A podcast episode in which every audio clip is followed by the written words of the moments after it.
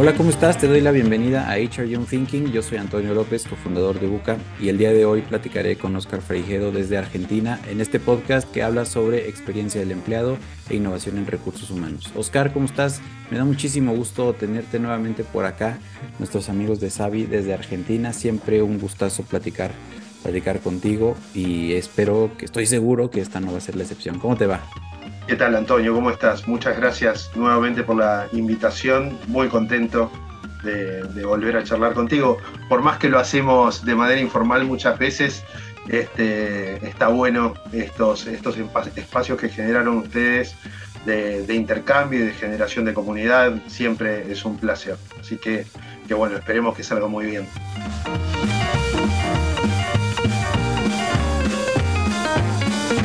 Seguro que sí, porque además eh, este episodio se, estrenará en la primera, segunda semana de enero, cuando tendremos un nuevo tricampeón del mundo. Y ojalá que, ojalá que estés contento para cuando salga este, este episodio, ¿no? No digo nada. no digo nada. Que, se quede ahí la expectativa. Muy bien. Oye, Oscar, pues mira, la verdad es que me, me interesó mucho volver a conversar contigo Hemos tenido varios espacios de interacción entre Buca y Savi, como bien dices, algunos de manera informal y otros de manera for the record, ¿no? Eh, en este mismo podcast, en un espacio de live que tuvimos. Y ahora, digamos, a mucho tiempo de distancia, eh, considero que en Latinoamérica Buca ha sido uno de los pioneros en introducir el tema de Employee Experience de este lado en, México, pero también hay que reconocerlo, Sabi viene hablando también del tema desde mucho antes de que nosotros lo hiciéramos. Entonces, platícanos brevemente cuál consideras o cómo ves tú el estado del arte del tema de Employee Experience, aprovechando tal vez el momento que se vive hoy con la publicación del manifiesto de Employee Experience un poquito, digo que eso es aparte del otro lado del mundo y en otras culturas, ¿no? Principalmente anglosajonas, pero de este lado del charco, digamos, ¿cómo ves tú el estado del arte de Employee Experience?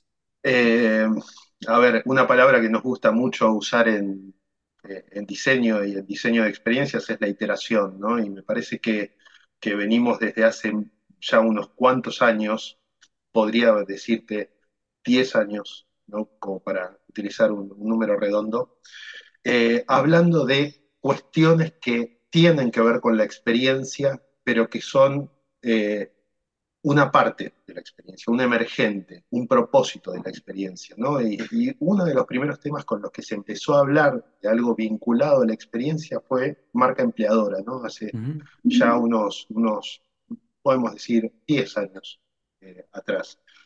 Y cuando las empresas empezaron a entender la marca empleadora, empezaron a hablar de la propuesta de valor, de la promesa que tenían hacia el mercado de talentos, entendieron que hacer realidad la, promesa y que no sea una promesa hueca, una promesa vacía, era realmente todo un desafío, ¿no? que implicaba la movilización de una enorme cantidad de variables, de una eh, enorme cantidad de, de recursos para que esa promesa se haga realidad. Eh, entonces, bueno, se encontraron en ese, en ese eh, dilema y salieron a pensar, bueno, ¿cómo hacemos para que esta promesa se haga realidad? Y empezaron a trabajar de manera, creo yo, muy acertada con los líderes, empezaron a trabajar en la cultura. Eh, y sin embargo, cuando empezaron a involucrar a los líderes, se dieron cuenta que era muy importante sigue siendo muy importante y por eso hablaba de iteración, ¿no? Creo que fueron todas secuencias que fueron mejorando la, situación y los líderes empezaron a plantear eh, algunos cuestionamientos que tenían que ver con los procesos, los procesos de negocios, el enfoque de negocios de las empresas, este, la manera en la que se miden los resultados, la manera en la que se mide performance, la organización, y empezaron a cuestionar incluso algunos aspectos que tenían que ver con la cultura de. Entonces las empresas dieron un paso atrás en eso y empezaron a ver eh, los temas de diseño de experiencia como un foco para abordar cuestiones que tenían que ver con eh, procesos transaccionales, procesos de negocios, cultura, liderazgo, etcétera, etcétera, etcétera. Y esto lo hablábamos la otra vez nosotros, que trabajar en experiencias o con el enfoque de experiencias no es eh, volver a inventar la rueda, no es que estamos volviendo a un punto en el que todo lo que hicimos eh, estaba mal y a partir de ahora hay que empezar a, trabajar de otra manera, sino que es empezar a entender que podemos enriquecer el trabajo que veníamos haciendo tradicionalmente en las áreas de gestión de personas, en la cultura, el liderazgo, pero desde un enfoque de gestionar la, las emociones, gestionar la manera en que las personas viven esos procesos, ese liderazgo, esos negocios, etcétera, etcétera. Y justamente nosotros, vos sabés que hace ya más de ocho años estamos eh, formalmente trabajando como consultora en estos temas y tiene que ver también la evolución de los proyectos que fueron entrando eh, en la consultora y que fuimos, que fuimos realizando con, con diferentes clientes ¿no? y los pedidos que recibíamos de los clientes. En los últimos, yo creo que hay alguna, algunas cuestiones, el otro día un, eh, yo diría no solamente un consultor, sino un pensador sobre los temas de gestión de personas, que María Cravino hizo un, un video muy interesante para el ITBA, para el Instituto Tecnológico de Buenos Aires, donde él también planteaba que hay una evolución de lo que las personas buscan de sus trabajos. Ya no es solamente una necesidad de las empresas, sino que las personas ya están buscando cosas diferentes a las que buscaban hace algunos años de, de los empleos, ¿no? Que de alguna manera se desafían lo que hoy consideramos trabajo, lo que hoy consideramos lugar de trabajo, ¿no? Eh, ¿Qué hace a un lugar un buen lugar de trabajo? ¿no? Y empezamos a, ahí a tener un montón de subjetividades. Y por eso hoy cobran mucha relevancia o están empezando a instalar una tendencia de herramientas como los mapas de empatía, los arquetipos, ¿no? Este, muy de la mano con lo que tiene que ver con eh, el data analytics, ¿no? que también eh, ha cobrado un protagonismo dentro de la gestión de personas muy importante. Entonces, volviendo al principio, estamos en un estado de iteración permanente. ¿Por qué? Porque eh, ya no es solamente una, una moda en la que se habla de gestionar experiencias, pero más o menos seguimos haciendo lo mismo. Hoy las empresas entienden que gestionar experiencias es cambiar el enfoque eh, en el modo que analizan o ven sus procesos eh, de negocios, de gestión de personas, en la manera que ven su liderazgo y en la manera que ven su cultura. Eh, y, estamos justamente los, los proyectos y algunos muy importantes, muy grandes, que hemos realizado en los últimos tres años, tienen que ver con eh, no necesariamente hacer las cosas distintas, sino hacer las cosas desde otro enfoque. ¿no? Uh -huh. este, y nos han llegado proyectos, por ejemplo, eh, para empresas que tienen una dispersión geográfica de sus operaciones muy importantes dentro de la región, de analizar el proceso de movilidad del personal desde el punto de vista de la experiencia.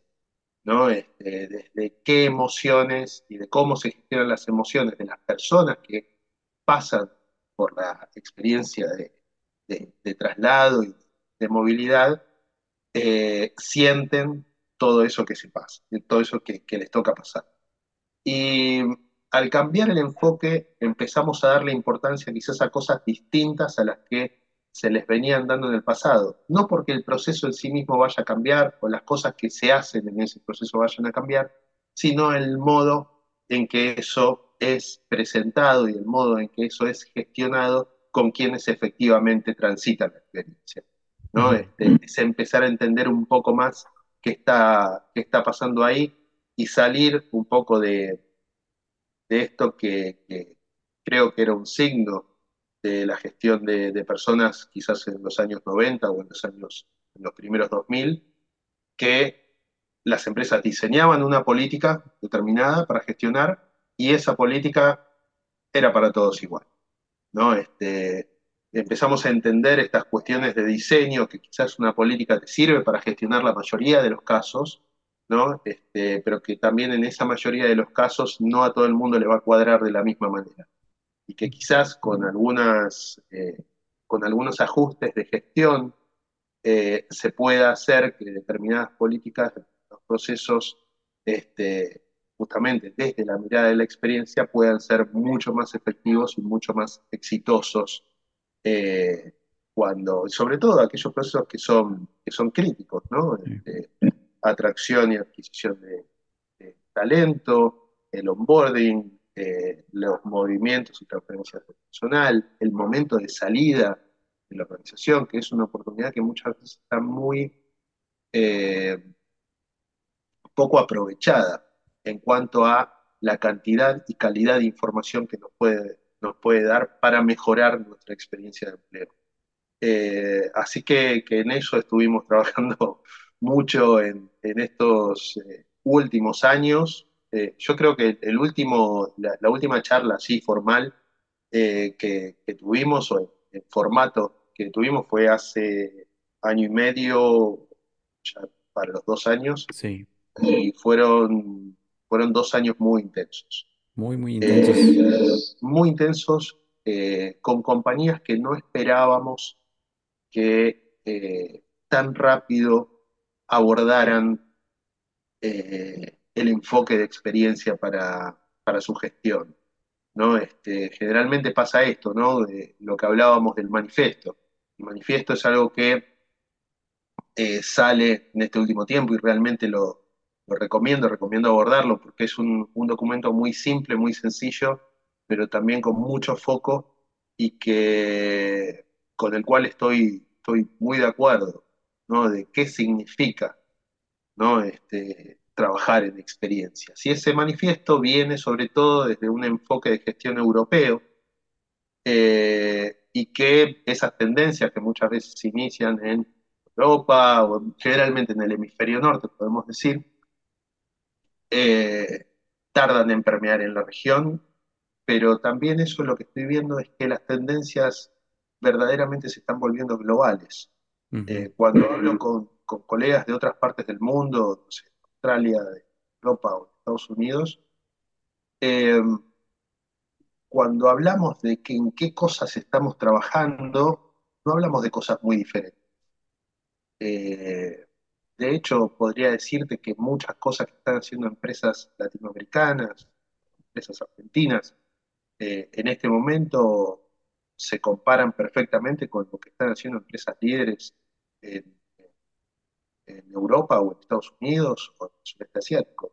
Eh, creo que hay un, las empresas han descubierto un valor en trabajar con un enfoque estratégico de experiencia eh, en, un sentido amplio.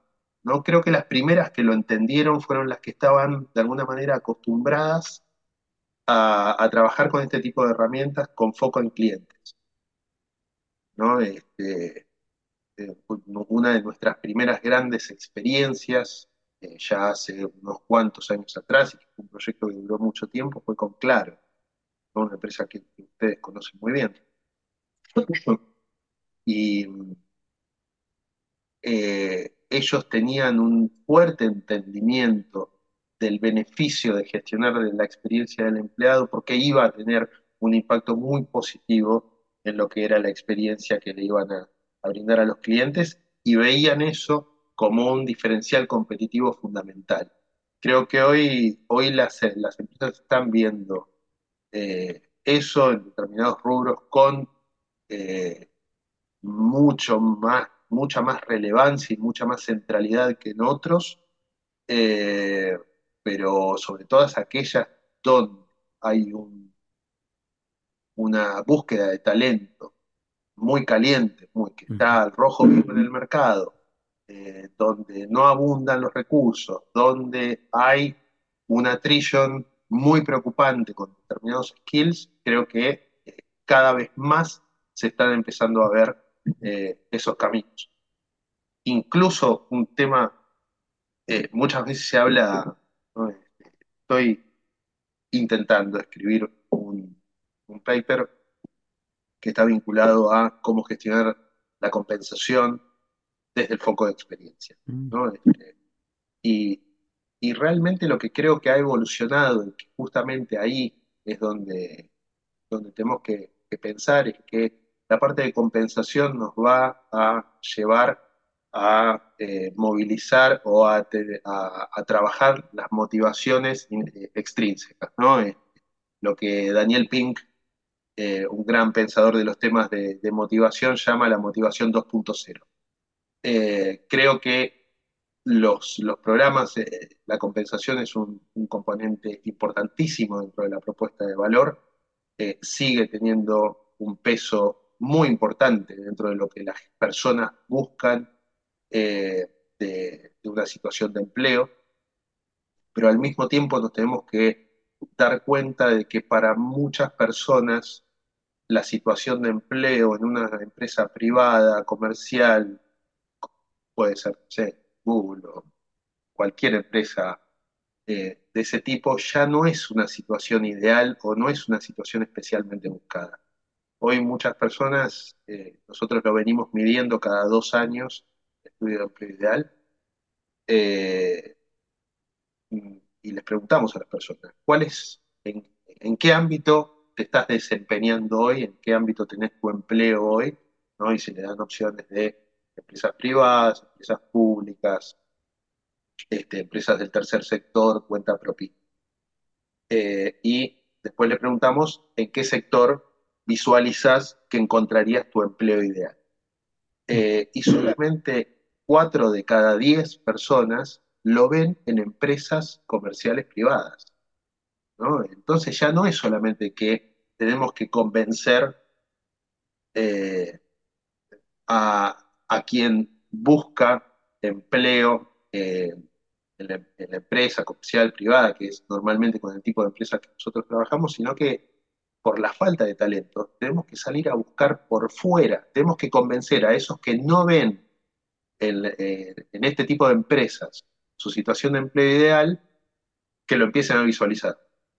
Digamos, e, el, trabajo que necesitamos empezar a hacer es un trabajo eh, que antecede a la propuesta de valor que una compañía puede, puede tener. Digamos, eh, creo que por diferentes motivos eh, algunas empresas han perdido esa, esa, atractividad, incluso algunos sectores de industria han perdido esa atractividad y la gente no, hay mucha gente que no lo visualiza como, como su, proyecto laboral, su proyecto profesional, mi proyecto profesional pasa por ahí. Eh, y, me parece que ahí hay un trabajo muy interesante para hacer, de salir a contar desde las organizaciones, pero con un sentido de realidad, con un sentido de verdad, eh, cómo es trabajar en algunas organizaciones. Porque también hay mucha desinformación y, me parece que, volviendo un poco al inicio de la charla, ¿no? ¿Cuáles fueron los primeros, eh, las primeras iniciativas que tenían que ver con experiencia, y que tenían que ver con esto de la marca empleador, ¿no? De, cómo gestionar mi reputación como empleador. Bueno, cuando las empresas dijeron, ah, bueno, voy a salir a contar, ¿no? Y dijeron, bueno, pero ¿qué voy a hacer? ¿Cuál es? Bueno, yo si salgo a contar una promesa que no es realidad, es contraproducente. Bueno, ¿cómo hago que esta promesa sea realidad? Y ahí se encontraron con todo el enorme trabajo que eh, hay que hacer para que justamente la promesa de empleo, la propuesta de valor, eh, sea, sea una realidad. Y, bueno, ahí, ahí es donde me parece que en ese círculo, ¿no? de lo que las empresas necesitan como talento, de, lo que necesitan para poder desarrollar sus negocios, eh, pero también desde lo que las personas buscan del trabajo, de las personas quieren trabajo, ahí me parece que está el punto de encuentro y me parece que es un momento, eh, ya como decíamos, ¿no? Eh, ya no de la región, creo que las tendencias en ese sentido son tendencias globales la región creo que está trabajando a la par de lo que se está trabajando en otros centros importantes del mundo, ¿no? y sobre todo desde esas usinas de ideas para la gestión de personas, eh, creo que es, eh, eh, es interesante y, y creo que hay una, un interés y una asignación de recursos genuina desde las organizaciones para que eso pase y eso vaya adelante. Yo creo, Oscar, que has dado como una gran introducción. Particularmente aquí podríamos terminar el episodio y habrá sido de muchísimo valor porque has contado muchas cosas. Yo voy a comentar algunas cosas que me parecieron importantes de todo esto que, que me has dicho. Eh, creo, coincido en que se hablaba de experiencia desde hace mucho tiempo cuando se introdujo el tema de, de marca empleadora. Sin embargo, a mí lo que me parece es que todo eso de marca empleadora buscó capturar, yo concibo la experiencia del empleado, hay muchas definiciones y todo, pero me gusta mucho la simplicidad de Jacob Morgan que dice, bueno, es la intersección entre lo que los empleados esperan y lo que tu empresa hace, ¿no? Justo la promesa, no como promesa, sino como realidad que le, que le das a tus colaboradores. Y la marca empleadora, lo dijiste muy bien al final, eh, se encargó de generar estas promesas, ¿no? que de repente ya cuando volteabas hacia adentro, eh, pues no eran una realidad. Y entonces el puente lo cruza el modelo de Employee Experience, porque es como esas promesas que vendiste las vuelves realidad a través del diseño, a través del diseño centrado en la persona, utilizando modelos y mecanismos que, como bien dices, no es que sean nuevos, no es que sea el hilo negro, sino... Eh, se toman prestadas de otras áreas, de otras arenas y se introducen eh, al interior de las organizaciones. Eso, eso me gustó mucho. Pero además, lo que, lo que lo vuelve tan necesario no como un destino, sino como un inicio, es justamente lo que has platicado en estos minutos sobre la iteración del modelo propio y la iteración de las mismas organizaciones adoptando ese modelo.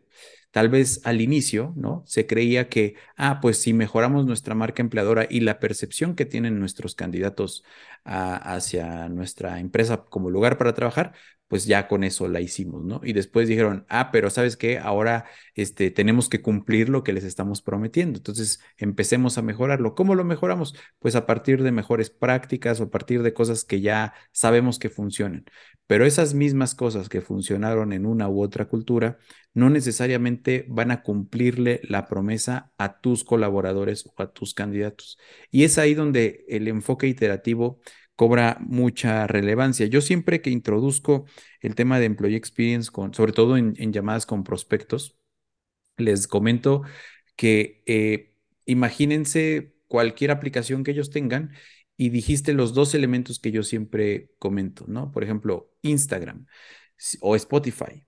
Si tú abres tu Spotify el día de hoy, tiene un elemento, el primero que es la hipercustomización, ¿no? El feed o las canciones o las recomendaciones o sugerencias que a ti te aparecen son únicas para ti y para cualquier otra persona en el mundo, a pesar de que es una herramienta utilizada por millones y millones de personas.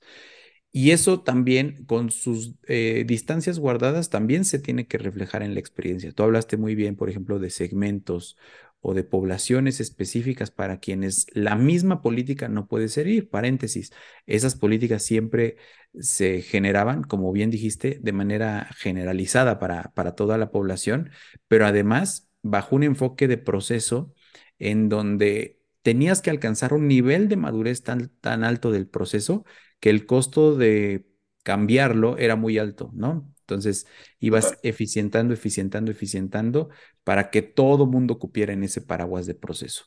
Y el modelo de experiencia te dice, no, segmenta, aplica de manera diferenciada, tendiendo a la customización. No sé hasta qué punto podamos llegar desde la arena de recursos humanos. Y el segundo elemento que yo siempre comento es justamente el enfoque iterativo. Si nosotros perdiéramos hoy nuestro celular, o perdimos nuestro celular hace un año y medio y lo abrimos después de encontrarlo sin actualizar la aplicación de Spotify, nos daríamos cuenta de que la interfaz y la experiencia que vive el usuario es completamente distinta a la que tiene el día de hoy. Y eso debería también pasar con las organizaciones, lo cual implica empezar a olvidar y a dejar ir esas políticas y procesos que buscábamos tan amplios y tan infalibles que nunca cambiaran por un modelo mucho más de experiencia de prueba y error, de aprendizaje continuo. Cualidades que creo el día de hoy, por ejemplo, ante una inminente recesión o un panorama económico adverso, además de la guerra de talento y todos estos elementos que decías, pues hacen inevitable que cualquier organización se sume, se sume y se suba a este, a este tren. Entonces, me ha gustado mucho esta, este planteamiento que nos, que nos haces. Yo creo que fácilmente aquí ya apunté como dos páginas con las cuales nos podríamos echar como una hora por lo menos por página, platicando. Pero también me gustaría, Oscar, explorar un poco cómo ha sido la experiencia de Xavi, particularmente este año y el año pasado, con algunos proyectos. Me gustaría que nos platicaras de algún proyecto con, con empresas grandes, ¿no? Que, que has tenido y que desde mi óptica, cuando me lo platicaste, eh, yo sí quedé sorprendido porque normalmente son estos grandes, por decirlo no de manera despectiva, pero monstruos, ¿no? Organizacionales a los que les cuesta muchísimo trabajo moverse. Y, y, bueno, y acabamos de hablar pues de la importancia de la segmentación y de la iteración. Y entonces, ¿cómo ha sido esa experiencia tuya gestionando un proyecto pues tan ambicioso como el, como el que has gestionado? Em, a ver, em, uno de los, de los grandes proyectos, un proyecto que yo quiero mucho, eh, que de hecho lo, la, jefa de ese proyecto, la, gerente del proyecto, eh, fue Samantha, que, en algún momento también este, estuvo en una de las mezcal, creo que estuvo con ustedes. Sí, saludos a eh, es, es, el que hicimos con Itaú. Este, Itaú tenía, tenía ganas de empezar a trabajar con el enfoque de experiencia. Arrancamos trabajando con ellos teniendo justamente que ver con un Employee Journey Map genérico. Este, empezamos a trabajar en la definición de arquetipos eh, y, para mí es, es, un proyecto que tuvo una evolución muy importante porque eh, a partir de entender ¿no? dónde estaban las mayores oportunidades, se empezó a trabajar en estos segmentos que vos mencionabas, ¿no? Este, y algo que también yo mencionaba al principio, ¿no? Por ejemplo, cómo es ese momento de salida de la organización, cómo lo aprovechamos para que este, nos deje ese aprendizaje que necesitamos llevar al campo para que si tenemos algo que mejorar, por lo cual esa persona decidió irse a otra organización, decidió salir de la compañía, podamos mejorarlo y que pase en menor medida. ¿no? Este, y, eso es lo que Itaú viene haciendo desde que pudo visualizar esas oportunidades a, través del Employee Journey Map. Eh, desde, también desde los arquetipos ¿no? y en el diseño de políticas, este, cómo, cómo, una misma política puede tener un impacto muy diferente y cómo vamos a manejar eh, el uso de, de determinadas prácticas, la percepción que van a tener determinadas prácticas, cómo le tengo que hablar a diferentes públicos. Este, en ese sentido, Itaú fue mucho más que a una segmentación, ¿no? Este, esto es algo que también hemos hablado. Digamos, el arquetipo es, eh, utiliza algunas herramientas de la segmentación, pero no necesariamente es una segmentación. Arquetipar no es segmentar. Este, yo diría que, arquetipar es una evolución de la segmentación, por, eh, eh, contarlo de alguna manera. Eh, y, justamente en esa creación de esos personajes ficticios, que, de alguna manera representan a algunos colectivos dentro de, una población, es cómo podés gestionar y cómo podés enfocar determinados perfiles para que las políticas de gestión de personas en general sean más efectivas. Pero eso no se quedó ahí y eso creo que es eh, muy interesante, es entender cómo eh, el employee experience, el diseño de experiencia del empleado tiene un impacto positivo en la gestión de negocios.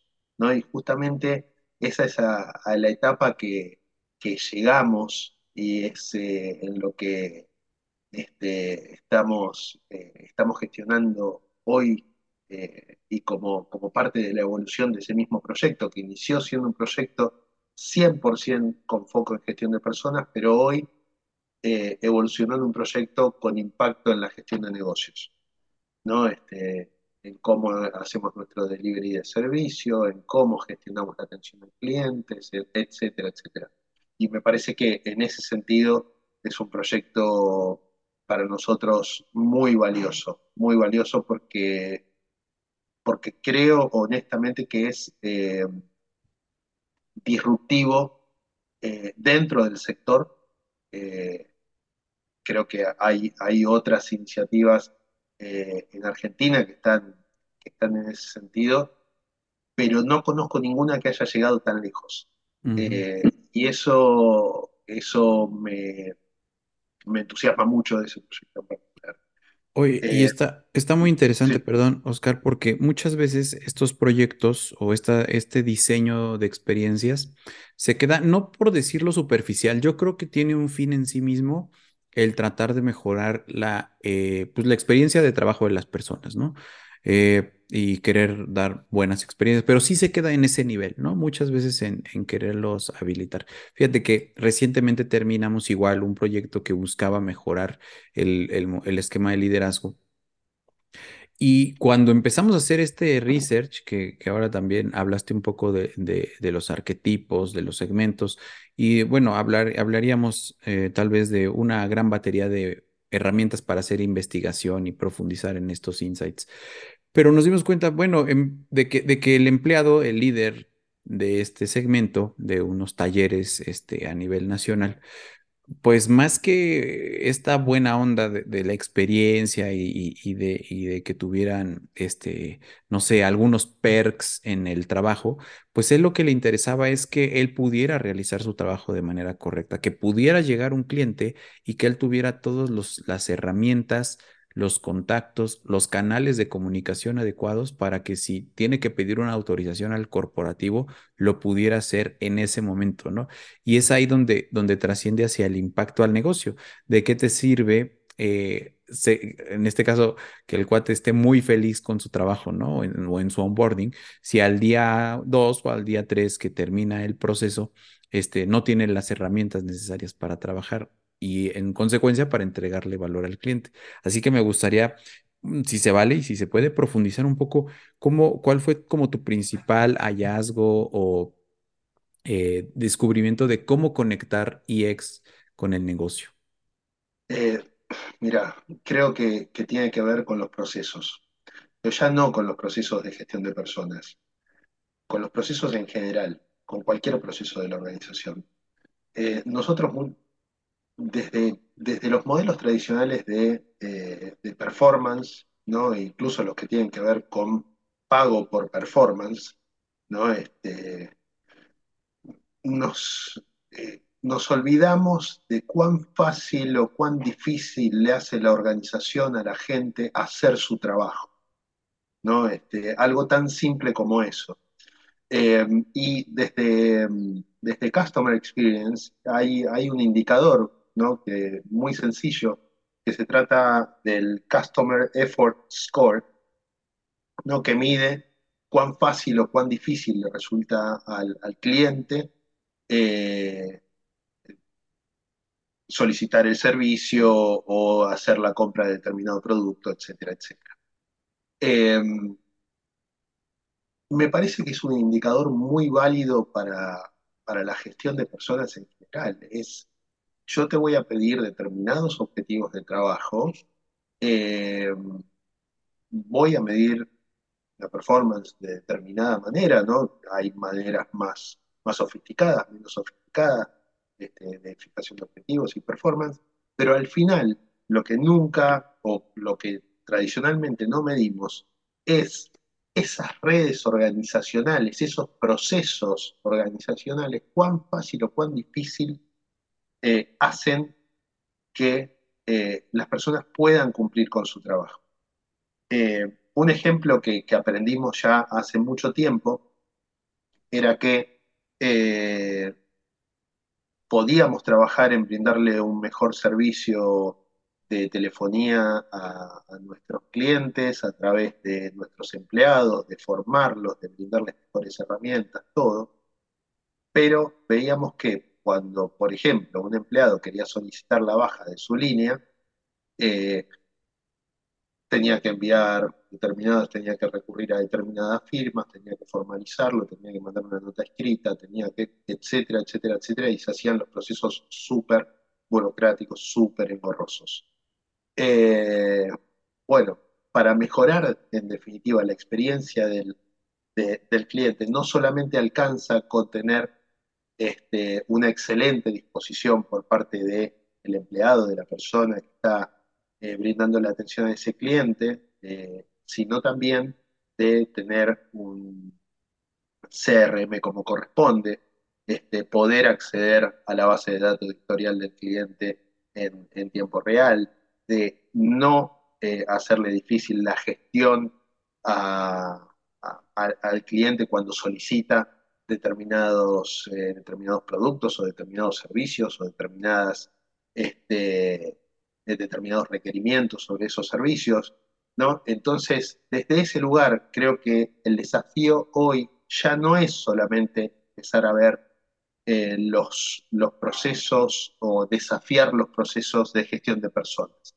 Creo que tiene que ver con hacer eso y por eso siempre volvemos a la iteración, porque eh, me parece que es valioso que desde el Customer Experience, desde el Employee Experience, el people experience en general, eh, se empiece a entender que las organizaciones necesitan transformarse en ámbitos más amigables para trabajar, ¿no? Este, de que no solamente eh, sean ágiles los procesos de gestión de personas, ¿no? por hablar de ágil, por una palabra que está muy eh, de moda en todos lados y las redes sociales y demás, eh, sino que también hay que hacer ágiles los procesos de negocio.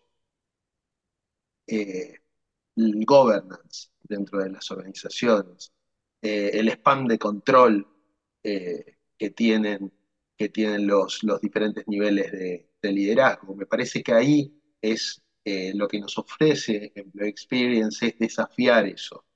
Y justamente lo que nosotros estamos viendo en los últimos proyectos que lo que las organizaciones nos están pidiendo es eso.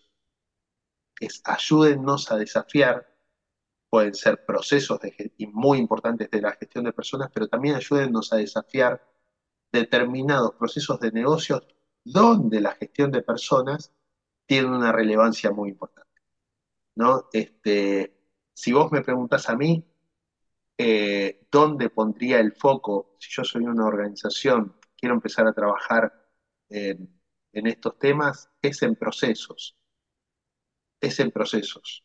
Digamos, empezar a rediseñar eh, con un enfoque mucho más ágil los diferentes procesos eh, de negocios que tenemos dentro de la organización. Y como parte de los procesos de negocios, los procesos de gestión de personas. Este, me parece que ahí es eh, una, una, gran riqueza. Nosotros eh, este año estuvimos trabajando con, la empresa de energía más, más importante de, Argentina. En un proceso, estamos hablando de miles de personas, cientos de, ingresos todos los meses para, para, diferentes niveles, etcétera, etcétera. Y ellos querían desafiar algunos procesos de la gestión desde la óptica de la gestión de personas y desde el aprendizaje, de aprender ese enfoque, digamos, a través de acompañarlos en la revisión de esos procesos, también dejar instalados determinados conocimientos, determinado mindset de eh, qué era necesario mirar, qué era necesario ver dentro de esas, eh, dentro de esas, de esas gestiones para eh, mejorarlas, hacerlas más ágiles, eh, que tengan un mejor impacto en las personas, que sean más efectivas este, y en definitiva que cumplan eh, con mayor eficacia el, requerimiento que el negocio hace de, de, esos procesos de gestión de personas. Y al hacerlo en una empresa de tal magnitud, de tanto volumen, me quedan dos dos aprendizajes. Primero que eh, Employee Experience ya no es una tendencia. si, las eh, principales organizaciones están mirando con interés y están apostando a, employee, a, determinado enfoque de employee experience para sus procesos, para su mirada de negocio, para su mirada sobre el aporte de la gestión de personas al negocio, eh, es que está, me atrevería a decir, no quiero decir que es una práctica consolidada, porque creo que todavía hay mucho eh, crecimiento por delante, pero sí que es una tendencia consolidada. Ya no es solamente una tendencia, ya no es algo de lo que una muy buena idea. Ya hoy en el mercado tenemos eh, implementaciones muy concretas de empresas muy importantes y que justamente esas son las empresas que de alguna manera abren el camino, marcan, eh, un camino de prácticas eh, que, creo que, está consolidándose poco a poco. Eh, pero, pero por ahí yo no sé si vos tenés la misma mirada con lo que está pasando quizás en México. Mi perspectiva, Oscar, es que si bien creo que ya es una realidad, o sea, ya no es algo, digamos que cuando se empezaba a hablar de esto, que te diría yo hace tres años, de, con esta fuerza de grandes tendencias, se hablaba con la misma importancia con la que se hablaban de otras cosas que se han, algunas consolidado, ¿no? Como People Analytics, ¿no? Eh, la pandemia, por ejemplo, vino a marcar mucho o a rebasar, diría yo, por, por la izquierda la tendencia de la salud mental en el trabajo, ¿no? Que, que, ya está mucho más embebida en las organizaciones el día de hoy. Pero sí coincido un poco en que pues, todavía falta como mucha consolidación. O sea, ya, ya como que coincido, o sea, afianzó el título de tendencia consolidada, ¿no? Si es que, con, si es que existe el término, pero falta mucho, ya no interés, yo creo que el interés hay, a mí me, me resuena mucho porque este año pues he tenido como muchas llamadas, participé en algunos foros y grupos en donde se hablaría de Employee Experience y hay mucho interés todavía por, por conocerlo, por descubrirlo, por diferenciarlo de lo que no es. Existen, por otro lado, bastantes eh, soluciones, digamos, eh, tecnológicas o de caja, digamos, que te ayudan, entre comillas, a mejorar la experiencia del colaborador, con las cuales coincido en algunos puntos y en otros no, porque para mí justo el modelo pues va mucho más por el diseño, ¿no? Por la, por, por la, por la segmentación, por la identificación y por la iteración. Y yo creo que es ahí donde mi diagnóstico está, o sea, eh, estamos muy bien colocados como un tema aspiracional, y muchas organizaciones todavía no saben cómo, el cómo activarlo, el cómo hacerlo y sobre todo cómo sostenerlo, porque tú lo has dicho muy bien, implica apostarle e implica ver las cosas desde otra perspectiva, no necesariamente hacer las cosas distintas y tal vez con eso concluiría. Eh, hablas de los procesos de negocio, ¿no? Y los procesos de negocio... Eh, pues siempre ha habido pues distintas formas de evaluarlos o de diseñarlos o de crearlos. Tal vez el, el, el, el lead time, o sea, el tiempo que, que te lleva desde el inicio hasta el fin, el número de errores que se pueden cometer, la eficiencia en el proceso y ya de manera más reciente la satisfacción que tiene un cliente para ejecutar el proceso. Y yo creo que el, el enfoque que, que, hemos visto este año nosotros para Employee Experience es justo ese. ¿Cómo le haces para que ese proceso de negocio que además te puede dejar mucho dinero o te puede hacer más rentable si eres más eficiente, cómo le haces para que en verdad el empleado tenga las herramientas para hacerlo realidad? Y eso se hace a través del diseño y de la iteración del proceso con un enfoque hacia adentro, con un enfoque hacia el interior de la organización y hacia los colaboradores. Y yo creo que eso es también muy, muy relevante, ¿no crees? Totalmente, y, en esa mirada hacia adentro, ¿no? Me, agarro de ese último comentario que, que haces, creo que está eh, la clave, la base fundamental de, del trabajo en experiencias, que es el trabajo en cultura. Eh, tradicionalmente venimos trabajando en la, la, cultura de la organización.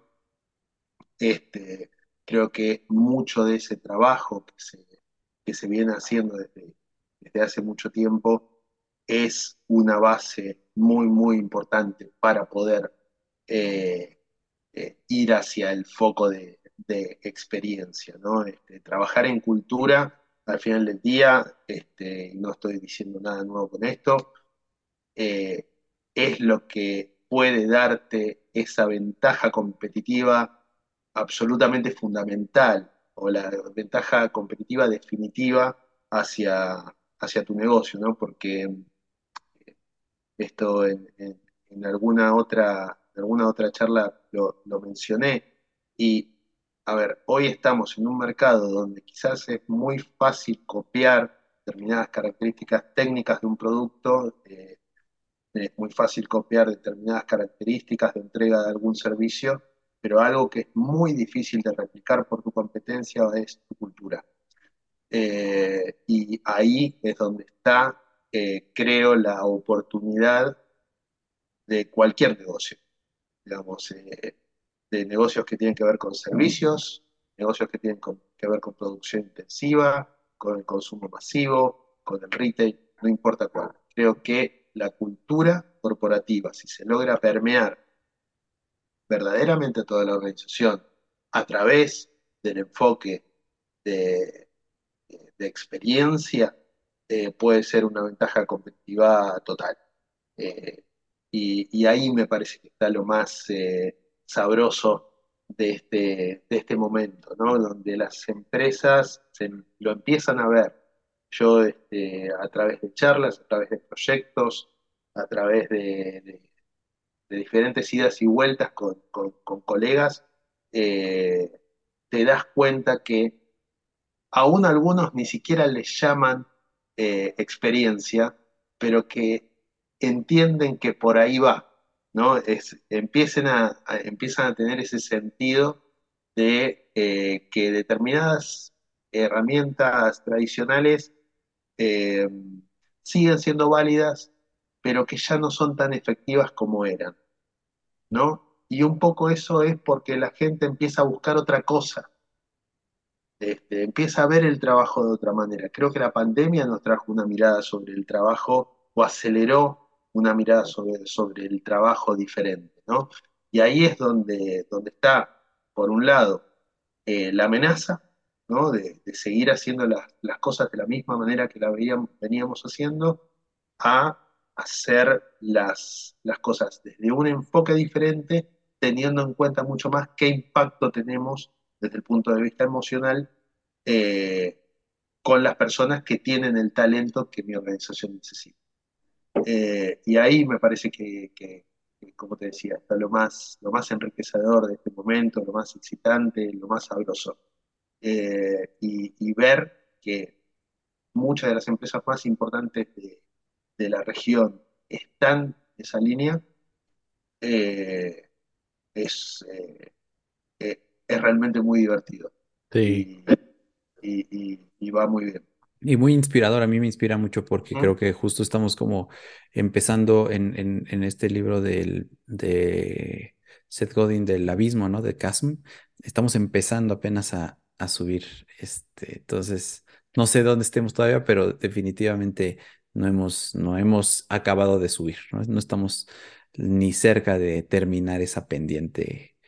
Es difícil saber exactamente en qué punto, ¿no? Pero, pero sí que hay algunos jugadores muy importantes del mercado que están, están en una parte muy, muy arriba de esa curva. Mm. Eh, y, eso, es, eso es realmente bueno. Interesante. Oscar, pues mira, la verdad es que se nos ha ido casi una hora platicando y yo no he ni tocado este, la mitad de las notas que tomé simplemente con tu presentación. Entonces, te propongo que dejemos este episodio en pausa para una siguiente iteración porque justo hay que seguirlo iterando. Veremos qué se resuelve este fin de semana para cuando salga este episodio y cuando hablemos nuevamente. y pues sigamos en la conversación porque es un tema que a los dos nos atañe, nos interesa mucho, nos entusiasma mucho y creo que vale la pena seguirlo conversando. Te agradezco muchísimo, como siempre. A vos, Antonio. Gracias. Y pues nada, que, te sigan, eh, dónde te pueden seguir, dónde pueden entrar en contacto contigo. Eh, lo más fácil, LinkedIn. Este, ahí me encuentran seguro, o en, las páginas, en la página web de, de Savi, www.savi con dos b cortas.com.ar o eh, .ar, savi.ar. Así que, que, en cualquiera de esos lugares me, me pueden encontrar muy fácilmente. Excelente, Oscar. Pues muchísimas gracias. Muchas gracias a todos los que nos escucharon. Mi nombre es Antonio López. La música que escuchan es de los Highballing Daddies y el podcast lo produce Alejandro López. Nos vemos pronto.